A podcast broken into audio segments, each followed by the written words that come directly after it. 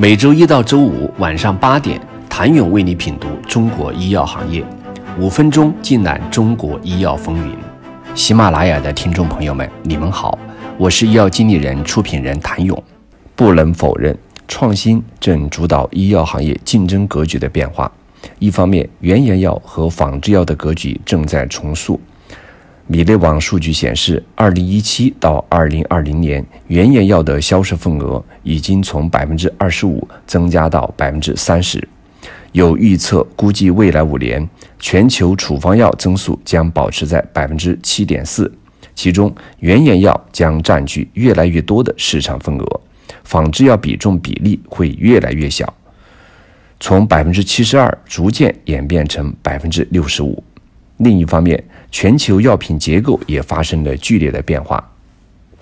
从全球处方药销售 TOP 十来看，全球处方药市场正在经历从化学药向生物药的转变。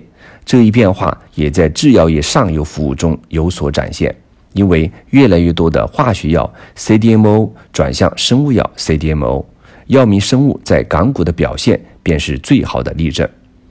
值得关注的是，这一变化或将导致新商业模式的诞生。这主要是因为化学药通常对很多患者都有效，但这些患者可能只有百分之三十到四十能称得上是真正有效的治疗。在这一背景下，药企的销售策略通常会考虑患者的基数，而放到生物药市场，先天因为基因分型、靶点特异等因素进行的市场细分。在这一细分市场，这些生物药百分之八十到九十的患者都是有效。如果价格合适，则有可能去垄断某一个细分市场。基于这一变化，药企的销售模式以及竞争格局也将随之改变。譬如，创新药商业化上市的重要途径——医保谈判，是否要通过医保谈判进入医保目录？这是摆在所有药企面临的难题，尤其对那些仅有一两个新药的初创企业更为关键。其实，跨国药企最先吃到了医保的红利。二零一九年样本医院数据显示，在二零一八年国家医保谈判成功的十七个药品当中，十三个药品在二零一九年落地以后实现了翻倍增长。其中，新机的。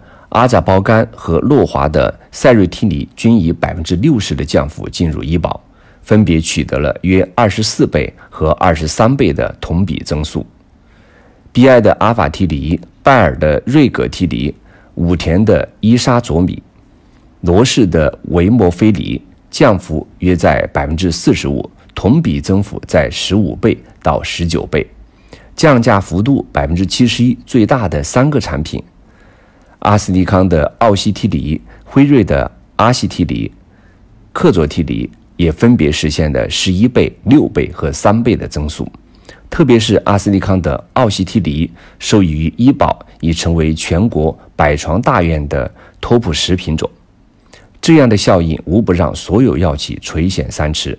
而在那次谈判中，仅有两家本土药企正大天晴和恒瑞医药，尤其是。安诺替尼达到了约十九倍增长。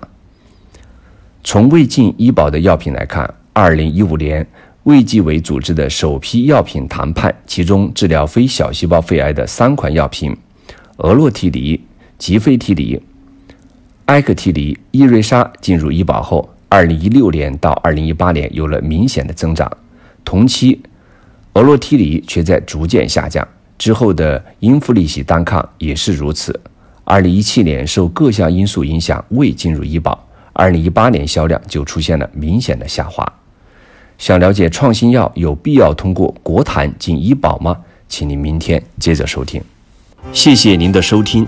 想了解更多最新鲜的行业资讯、市场动态、政策分析，请扫描二维码或添加医药经理人微信公众号“医药经理人”——医药行业的新闻与资源中心。我是谭勇，明天见。